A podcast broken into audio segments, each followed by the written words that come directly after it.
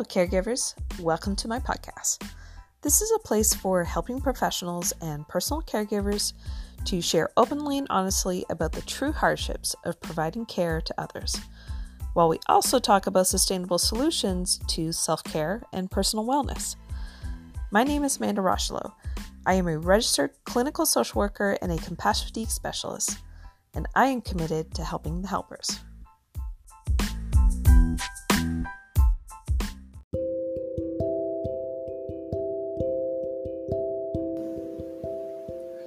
Hi everyone, in today's episode I am interviewing Breanna Pizzuto. I really wanted you to hear from Breanna because we have been getting to know each other for quite some time, and she has an amazing new business called Talk Tools, and I wanted to give her the opportunity to tell you more about it. We also have some just open conversation about managing our own mental health and levels of compassion fatigue. So I hope that by listening into our conversation that each of you might get something from it, learn something, or feel a little bit connected to your own story through ours. So I hope you enjoy this interview. Please check in the information of this podcast. I will add Breanna's link to her website, Talk Tools Training. Okay, so I'm here with Breanna Pizzuto, and I asked her to join me on this podcast so that I could share with all of you a little bit about what I know, what she's doing, which I think is pretty amazing. So I'm going to pass it over to you, Breanna, and have you introduce yourself. Tell us a little bit about who you are and what you're up to these days. Great, thanks, Amanda. So my name's Breanna. I'm born and raised in Ottawa. I live in the West End. I, long time ago, wanted to become a doctor, and so I took health sciences in university, and then I went back for a second degree in psychology, and med school didn't work out for me, but somewhere along the way I gained an interest in mental health and supporting people struggling with their mental health. And I've worked in various roles in the social services field in Ottawa. I've worked in supportive housing and addictions with youth, and I've worked most notably at the Distress Centre of Ottawa, where I was the manager of volunteer engagement and support, i.e. training the volunteer crisis line responders that take the calls there. And that's a 24/7 call centre that takes calls from Ottawa and surrounding area from people struggling with all kinds of life situations, mental health, suicide. After leaving Distress Centre, I worked for a short period of time at Ottawa Victim Services, also training their volunteers. And now I own a business, which is called Talk Tools. And I offer trainings to organizations and individuals in Ottawa about how to talk about mental health. So active communication skills, setting limits and boundaries, and as well as ASSIST, which is Applied Suicide Intervention Skills Training, which is a 2-day workshop to teach caregivers the skills needed to intervene with someone who's having thoughts of suicide. Mm-hmm. That's awesome. So what inspired you to start your own business and start Talk Tools, based on your own professional experience or your personal background? What was the inspiration? So the inspiration came from a friend, I guess, as it often does, or little small business owners. So I was thinking that I wanted to do something as an ASSIST trainer because I have that certification to offer. And a friend of mine, knowing my background at the Distress Centre, said to me, "Bree, you've got to train people in these skills." And I think that we're at a place in our society, in Canada, in Ottawa, where there are resources that exist for people who are struggling with mental health. People may not know what those resources are, and even less so, we're at a point where we're ready to talk about it. We have Bell Let's Talk Day. We have all these encouraging campaigns saying we need to talk about our mental health, talk to someone, get yourself help. And then I found that on the flip side of that, we're maybe ready to talk about it, but we're not really ready to know what to say when somebody discloses to us that they're struggling, unless you're a social worker or unless you're in the helping field. And oftentimes the first person that somebody discloses to is going to be a friend or a family member or a colleague who might not be in the helping field professionally. Mm-hmm. So that's where I come in, and I believe that I'm one of very few people doing what I'm doing. I've looked around for this kind of training that I'm offering just to see who else is out there, and I really haven't been able to find anybody that is giving this kind of training about practical communication skills to use. And I really am passionate about it because I believe that the way that somebody is responded to the first time they disclose about their mental health, if that's a positive reaction that they get, they're more likely to seek professional help. And if it's a negative or shaming or stigmatizing reaction that they get, they're less likely to seek professional help and more likely to suffer in silence, which is not really healthy or helpful to anybody. So that's what drives Talk Tools to offer these skills. And I found so many different people in so many different sectors so far have been really interested in it because we just don't get these skills anywhere else. Absolutely. And that's why I've, you know, been able to connect with you and why I value what you're doing with Talk Tools so much.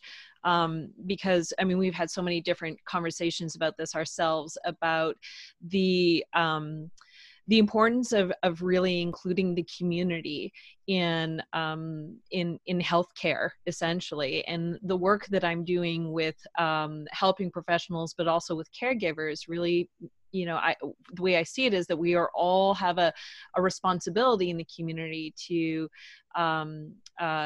contribute to the conversation of wellness and good mental health. And a lot of times caregivers are, you know, they describe themselves as nurses, teachers, social workers, psychologists, that they are wearing all these different hats. And something that we've talked about over the last little while here is about the, how good intentions are, you know, that's one thing, that there's a lot of employers, there's a lot of family members, people in the community that have great intentions and want to be sort of mental health ambassadors, but the know-how is a whole other piece. Mm-hmm. You know, I remember being an early on in my career as a social worker, and for the first time coming across an individual with a pretty high risk situation of suicidal thinking, and feeling even overwhelmed as somebody who's got a great deal of training and a great deal of education in our background, and still actually thinking to myself, I'm actually not sure what to do in this moment. And that prompted me to going into getting ASSIST training, which is really easy to do when you're in the field. Mm-hmm. What I love that you're doing with Talk Tools is that you're making this information, this training more accessible to cross sectors and to the general population who are providing care in our communities. So love what you're doing. Thank you. So now you and I have, you know, been chatting so much about wellness and mental health and so on, and you know my piece around compassion fatigue, and we've talked a little bit about that, both being women who have worked with individuals in distress. We've you know, felt the impact of that. We're also in our own businesses and navigating being entrepreneurs and taking care of ourselves. So would you like to tell the listeners a little bit about your own experience with compassion fatigue and the impact of working with people in distress? For sure, yeah. So I know you know that only really recently would I put a label of compassion fatigue or burnout on what I went through.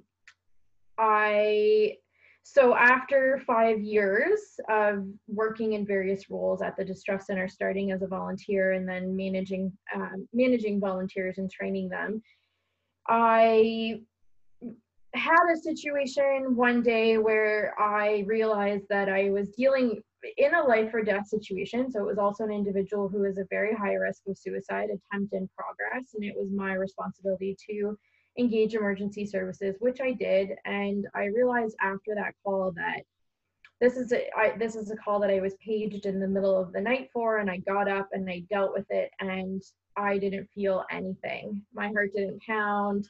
I went back to bed and fell asleep after, and that's the moment that I realized this is not normal. My heart should be pounding when I am dealing with someone who's on the brink of death, and it used to pound, and somehow that went away, and I started to realize all these little pieces of me that had floated away somewhere, things that I wasn't doing for myself anymore, not feeling present in conversations anymore, feeling like I was just going through the motions. And one day, my friend who suggested to me to start Talk Tools, this is a prior conversation to that one, noticed that I wasn't quite right in my office. And that week, 3 people in my life, important people to me, suggested that perhaps I take sick leave to deal with the stress of my job. And I thought that sick leave wasn't really going to do too much, because I would go away and maybe have a great time and relax, and then come back into the same situation. And for me, it was less about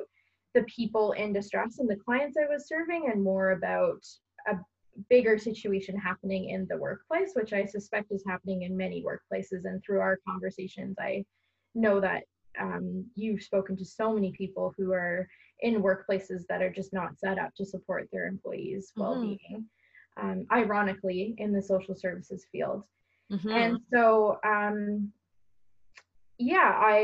reached out for help to talk to someone, which is really difficult to do when you're a helper, because I think, and you can speak to this, is when you're a helper, you on some level have to separate yourself from the person that you're helping, almost as if they're the helpee, I'm the helper, and that's the roles that we play. And so admitting that you're a helper who needs help is really, really difficult to do. And I want to spread the message through Talk Tools and through my trainings, is that now that I talk about this experience a little bit more publicly than I did when it was happening, I want people to know that it's okay to get help, and that there's help that exists, and that we really have to take care of ourselves before we can take care of other people. And that sounds like such a cliche, but I've lived it and I know it's true. And I also want to tell people that you don't have to be 30 years into a career to experience compassion fatigue, that I'm a young professional and it happened to me, and I shamed myself a lot for that, thinking I'm new-ish in my career. I've been doing this for 5 years. I haven't been doing this for 30 years. What's wrong with me? Am I not strong enough to do this work? And the truth is that I have learned that I was just so good at that work that's why that happened to me, and that without empathy, there is no compassion fatigue, and empathy is not something that I want to give up in my personality or in my life or offering to other people. Oh, yeah. Yeah. I mean, I think that you just described compassion fatigue so well, that I'm sure there's so many people that can relate to that. Everything from the fact that you first talked about this sort of desensitized experience where just the sense of feeling somehow changes. And you also spoke to the fact that it's this gradual process, and you don't really notice it happening until it sort of becomes really evident in your life, as I always call it, the red zone, where the feelings become really intense, or the experience is really obvious at that point. But in hindsight, oftentimes you can see it building, that gradual erosion of that compassion.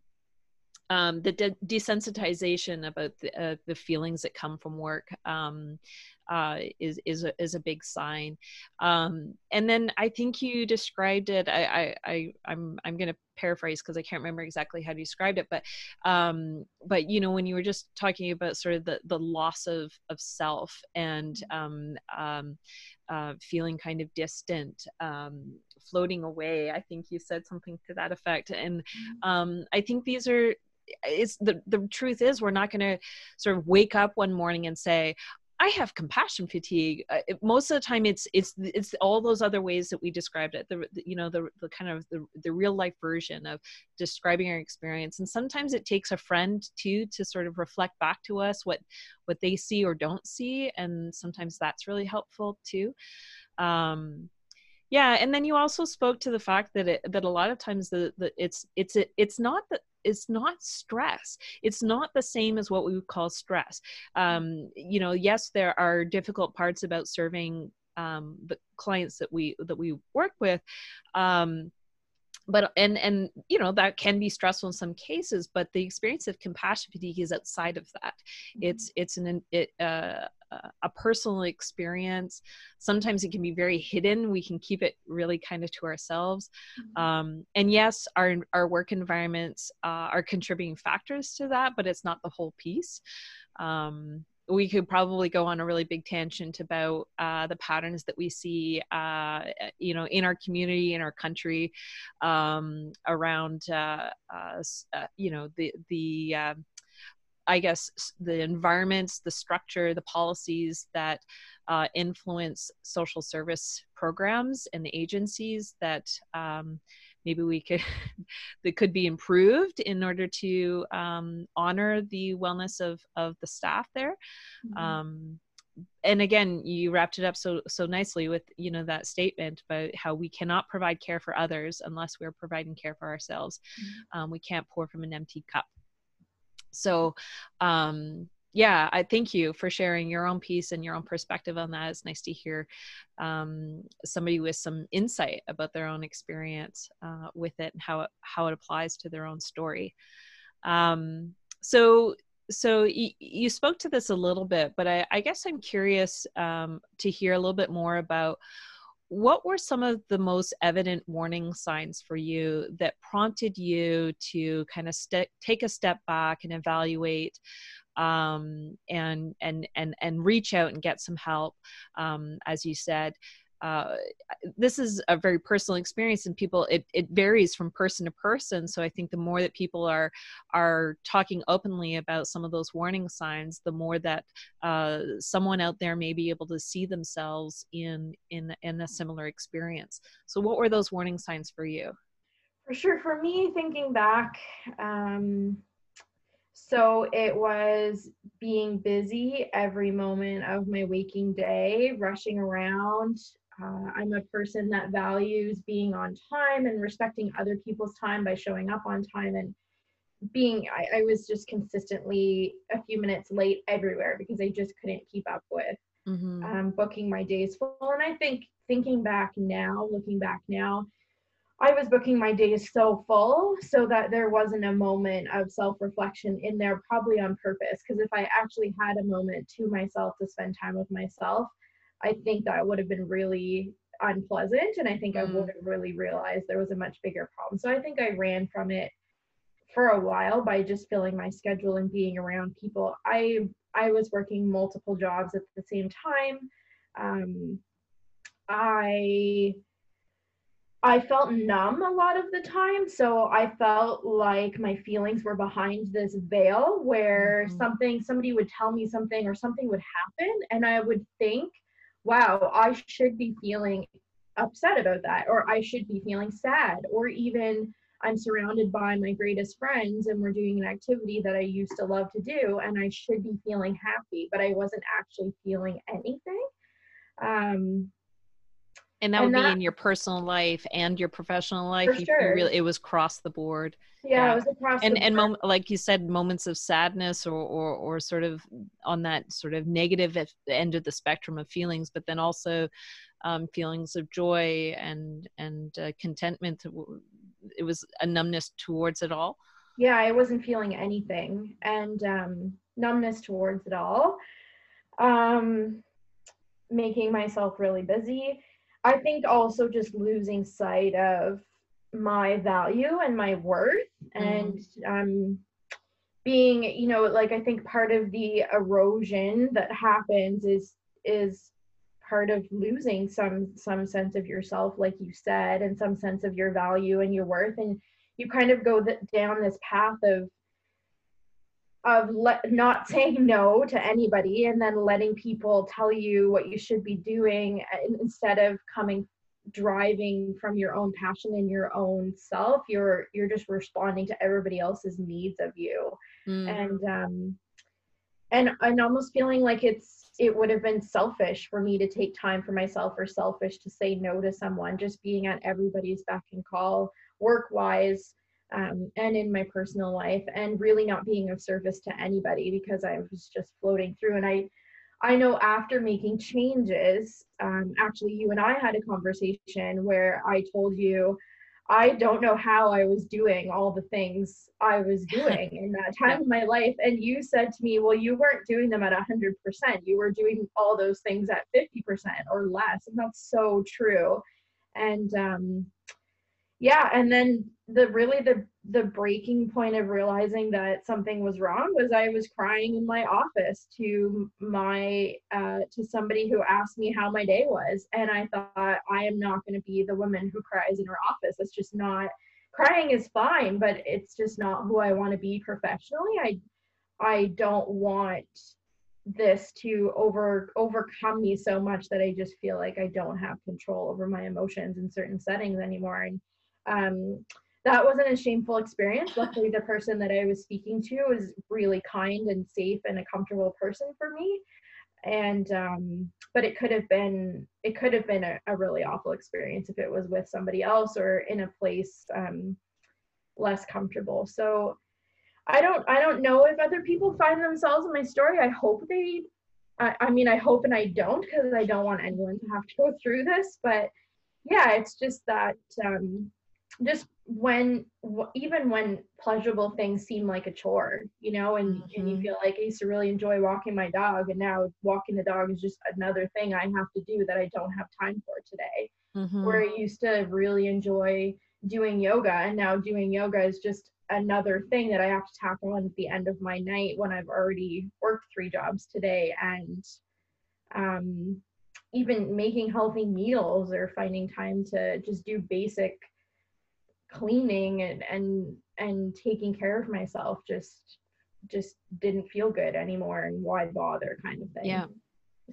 Yeah And that's that whole piece around this conversation around self-care, and how if we are not acknowledging compassion fatigue, if we don't have an understanding of what it is, how it's impacting us, then that's really the first place we need to begin before we even have a conversation of self-care. Because what you just described is what we would normally call self-care practices: walking the dog, visiting with friends, having the hot bubble bath, going to yoga.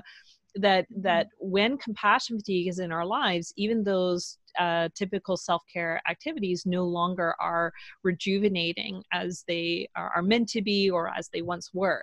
So in order to benefit and experience self-care, we really need to be also monitoring and addressing our levels of compassion fatigue along the way. And you know, I hear you, and you say, you know, in some ways you hope that people can't relate, because in a ideal world, we would all have, I guess, those managed compassion fatigue levels, but that isn't reality. You said it earlier that compassion fatigue and the risk of it is directly linked with how much compassion and empathy we have initially. Mm-hmm. And so those of us who are particularly very caring individuals are at the most risk. And that can happen at any time, anywhere, and life is constantly changing. So our levels of compassion fatigue are constantly changing. I personally feel like there are times where I've been really in sync and in harmony, and feeling really passionate, compassionate, empathic, feeling like I'm working within my means and feeling good about that. And then other times, just like on a flip of a dime, that can shift. Depending on what else might be happening personally, or, you know, maybe if I'm ill, or if I'm healthy. So there's a lot of contributing factors to our levels of compassion fatigue. So it's something that we have to constantly monitor, but it makes a difference. Like those self-care practices, you know, are a lot less impactful when we have high levels of compassion fatigue. So the image that I always use, if anybody's attended any of my workshops, they know that I always have that image of the rusty old car up in talking about compassion fatigue. So, you know, when we're talking about burnout and this kind of chronic stress, and then reaching a level burnout, that kind of the image that can match with that is the empty gas tank, right? So it doesn't matter how important it is to get from point A to point B. There's no gas in the car, and you cannot move forward. And that's really what burnout feels like. But compassion fatigue, we keep going. There's the engine works. There's gas in the car. But there's this rust, and it starts on the exterior, and as we know, rust grows, and it slowly and gradually erodes through all the layers, and eventually sometimes right to the framework. Mm-hmm. And so that's the way I think about compassion fatigue. It's like we keep going, we're doing it all. We get to maybe the yoga class or get to the social event, and we get through the shift at work. But we're just not looking so sparkly, and we're just not feeling it. So I think that your story describes the experience with compassion fatigue very well, that you can look very effective, very busy in your life, yet be carrying around this feeling, this sense of, I guess maybe emptiness. Those are my words, or sort of disconnect, you know? Yeah. And I think you make me think of 2 points of we're getting around at the same time, though it feels really out of your control. Like it just feels like everything is happening to you. Like you're not actually in the driver's seat as you're getting around. You're just doing what you think you have to do. And the thought of saying no is just way harder than continuing on. So you just continue on. Yeah. And I think going back to the self-care piece, and you've really taught me a lot about this, Amanda, is that self-care is so much more than doing those activities like having a bath or going to a yoga class. Because for me, when I was in that frame of mind of my compassion fatigue, I would have a bath and then I wouldn't feel any better. And then I would get mad at myself and think, okay, you made the time for a bath, and now I'm laying in a bath and I'm reading a book and I'm thinking, I don't feel any different. I feel the same. It's not working. Nothing's happening. Yeah. And then that just adds to it of, you know, where self-care almost becomes another chore, and you guilt yourself into thinking like, well, I had a bath, it didn't work. I drank a cup of tea, I feel the same. And it's actually much deeper than that. And like you said, it's about an awareness of where you're at with your fatigue and how it's affecting you, and just finding your worth again and finding your passion again and making room for things again to just gain control over life again, I think, and getting back in the driver's seat. So you're not just going through the motions is really important. Yeah. So what, I mean, I think you've talked about making changes in your life, and what that looks like for individuals is going to be different. You know, I mean, I've changed jobs. That's not everybody's reality. I've changed things about my health, you know, that's not what everybody's situation is. But if you could sort of pinpoint some things that you're putting into practice today that are making a difference, whether it be something you're doing or a way that you're thinking. Can you pinpoint some things that are making a difference in your own wellness now? Yeah, I think, so I don't book my days as full now as I used to. I also don't, I mean, I have a business and I'm booking workshops with clients and those kinds of things, but I don't book as far out as I used to. So when I was in that frame of mind, it would be like any given time, the next 3 weeks are booked solid. And if I had a friend that wanted to see me, it would be, well, in the fourth week. And then by the time we get to next week, those next 3 weeks are booked solid. And so I try not to do that to myself anymore. I do check in with myself on a much more regular basis of how am I actually feeling? And then practicing self-compassion of if there's a day that I'm not feeling well or not feeling up to things that day, I can look at, well, okay, what doesn't have to be done today? What can I give myself more time on? What can I move to another day? And not forcing myself through it anymore. Mm-hmm. And I think also just just being honest with the people that care about me. I hid this for, I think I hid it. I don't know how well I actually hid it, but I mean the people who really care about me probably knew something was going on, but I think being more honest now about how I'm feeling and how I'm doing with the people that care about me and the people that are safe for me to do that with is important, because there are people that will support us. They just need to be asked or told sometimes that we need them, and making use of those networks. And also recognizing that some people can't support us in the way that we would want them to, but they can support us in their own way, and then drawing on that. You know, there's some people that we all go to different levels with different people. And so sometimes just lowering expectations of what we want someone to do for us, and just being grateful for what they can do for us. So different way of looking at things. Yeah. Yeah, adjusting that expectation of others and taking sort of more personal ownership over our sense of well-being. And it's very difficult to ask others for support when we don't really understand what we need. So that what I was really hearing you say was that a big part of the change is that tuning in and being a little bit more in the present moment, as opposed to 4 weeks in advance, or so focused on the other and not focused on self. And you mentioned something about self-compassion, which is something that I'm always trying to learn more about, that I'm always talking about. And it's something that seems very relevant with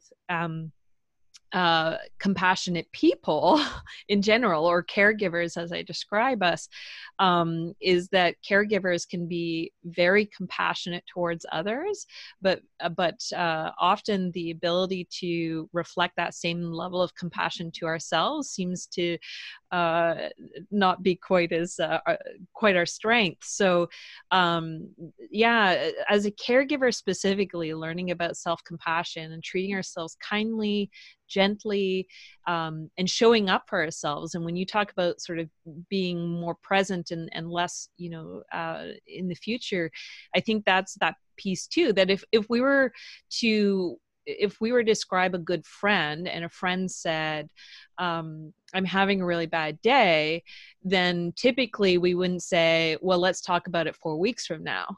Yeah. Right. So when we can acknowledge that, we're going to have rough days, that we need to, a part of self-compassion is showing up in the moment and being gentle and nurturing and soothing in the moment, not putting that off. And I think the more we enhance our own self-compassion and our own self-awareness, then yeah, like you said, the more we actually can understand how to access the resources around us, including the supportive people, because we know how to get what we need. We understand our needs better. So that's a really nice part of the story then.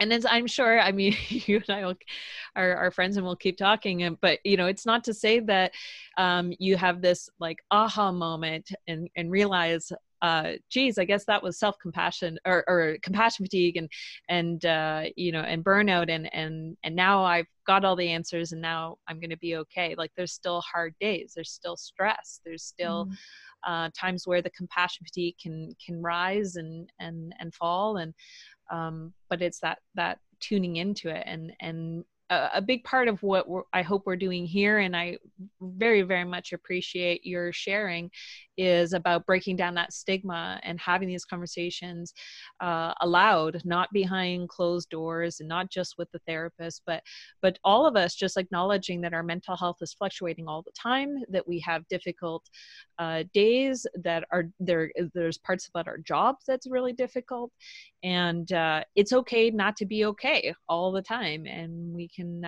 the more we talk about that, the more we create a safe space to normalize the ups and downs of mental health. Yeah, and I think it's really important not to judge yourself for that. And I think I judged myself for a long time at the thought of getting help or talking to somebody. And I can remember one impactful conversation with a friend where I said, I think I need to see someone, and he said, well, what are you scared of? Are you scared of what people would say when they find out you're seeing someone? And I said, no. And he said, okay, well, you're just scared of what you think about yourself needing to see someone then. Mm-hmm. And that was a moment of realizing, yeah, I'm not practicing what I preach. Mm-hmm. I'm out telling people all the time, there's no judgment. You can get help if you need it. It's okay.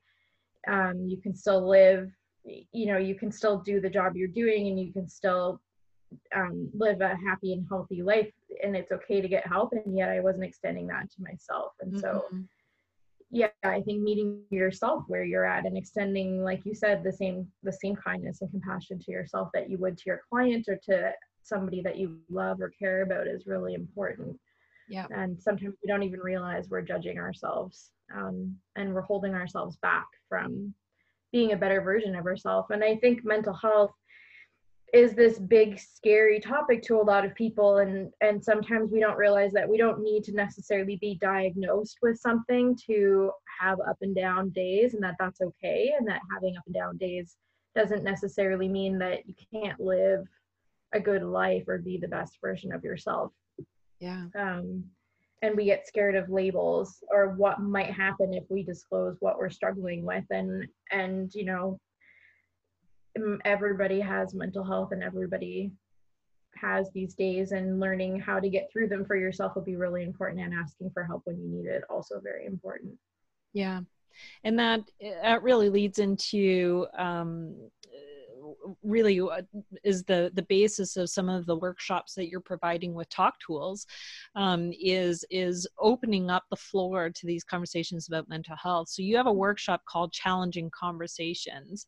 Can you describe that workshop a little bit more to us?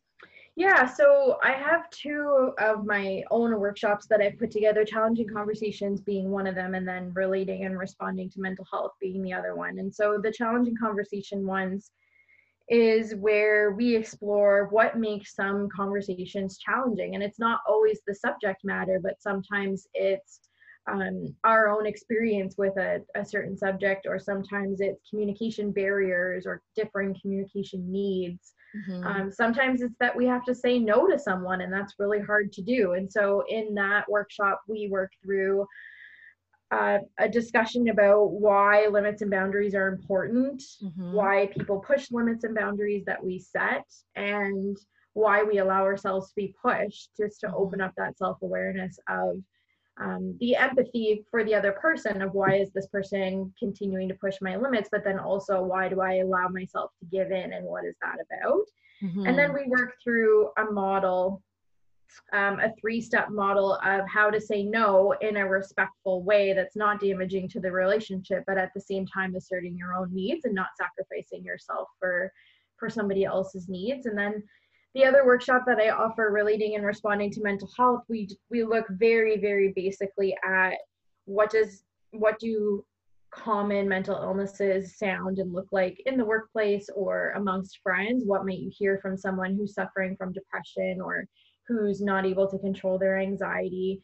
And then we look at very specific and practical active listening skills of how do we respond, and what is the difference between active listening and just listening, and what is the importance of somebody feeling heard and being validated for what they're feeling, mm-hmm. and how that really makes a difference in strengthening a relationship and communication and fostering open and safe communication in the future. I love those topics. I thank you for describing them. I just think it's so many people who would benefit from those types of workshops. Again, even people in the sector, with oodles of training and background in mental health or social services, that is coming to these conversations. And I think that the nuances of the conversation, it's one thing to sort of, I sometimes give this assertiveness formula to clients, and we talk sort of about structuring a conversation to be assertive, and so on. But the real life version doesn't always the formula doesn't always quite apply. Mm-hmm. And I think something else that you talked about that I think is really important is understanding the variability in how mental health shows itself, you know, and that there are many people who might have a different experience with, for example, anxiety or depression that show up to work. And if we can start having more open, honest conversations about mental health, breaking down the stigma about that, looking at it from all sorts of different angles as the individual experiencing a mental health illness, as well as people who are supporting people with mental health illnesses, and what mental wellness looks like too, right? So, I mean, not everybody is suffering from their mental illness. I mean, there's a lot of people who are living very, very productive, manageable lives and carrying it along with them, and have found a lot of resiliency and amazing strategies to get through all of that. So it's all worth talking about. But I think what you're doing with Talk Tools is about creating a safe space to have that conversation. That there may be some curiosity there, that people want to be able to come to the table, they want to be able to ask questions, they want to be a part of these discussions. But where, you know, where do you have that conversation? Where does it feel safe? Will people have the openness to engage in that conversation? And so you're creating an environment where people can come together and learn and share and listen. And I think that's very much needed right now, because again, it comes back to there's intention, there's good intentions, but we still need to learn how and what and more about this mental health piece. So I'm so grateful that you have Talk Tools, and that you're putting that out there in our community, and maybe even beyond our community, and really help people engage with this conversation with mental health. So I'm going to want to ask one more question. What I guess, as people are starting to approach this conversation of mental health or suicide, and they want to get in touch with you or access some services, anything that you might want to say to them about that process? Because you said earlier, sometimes that initial breaking of the ice, contacting somebody, signing up for a workshop, picking up the phone, sometimes it's a bit intimidating. So anything to offer those folks who might be listening and a little hesitant or curious, want to reach out with you? Yeah, so I have a website. So my website is www.talktoolstraining.com, and there is a form on there that folks can fill out that comes to me by email. Mm-hmm. And I think I just want people to know, like, you're never forced to share more than you want to, and that if you reach out to me or you come to one of my trainings, I really do work hard to use my skill set and my experience to make it a safe place, so that if people feel like they want to disclose more, they can. But if you don't, then hopefully you still walk away with practical skills that are useful to you in your life. Mm-hmm. And I'm so happy to talk to anybody who feels like there's a skills gap. And you know, we were talking about specifically in the workplace, and I think one thing that I encourage is that if you're a manager and you feel like you're having struggles on your team, I do one-on-one consulting with managers of teams, just to talk about what's going on in the team. And, you know, there's an opportunity to talk to the team separately without the manager as well, which can make a big difference in just making things safe without having the pressure of your boss right there to talk to. And so there's certainly different ways. I offer community trainings where you wouldn't even have to be a part of your work team to come. So I just will try my hardest to accommodate, to ease those fears, because I know how hard it is to reach out. And I also know how hard it is to reach out and say, I'm missing a skill set that I know would really make my life and my work easier. But, you know, sometimes it's hard to admit that because we feel like somebody's going to tell us we can't or we shouldn't be doing what we're doing. And ultimately, I just want to open these conversations up and help people and find practical skills. And, you know, like you said earlier, sometimes models are not always applicable in real life. And I try really hard to get an understanding of what an organization is going through or what an individual is going through and come up with examples and scenarios that are realistic and practical to that community. I want people to feel like they're getting value out of the workshops when they're hiring me. And so anybody out there listening, just know that I'm going to work really hard to make sure that it's useful for you and that it's worth your while to reach out to me. Yeah, thanks for adding that. I think that's really useful for listeners to hear. And I guess I want to emphasize too that I am aware that the programming you offer is really across many sectors. And so we've got a range of individuals accessing your programming, teams, you know, everything from corporate to nonprofit to the small little businesses, restaurant services, universities, talking to students, that they're really, these services are applicable to just about anybody in any sector, including the individuals that may not identify as being part of any sector at all because they're, you know, mom or grandma or Auntie Sue or whomever.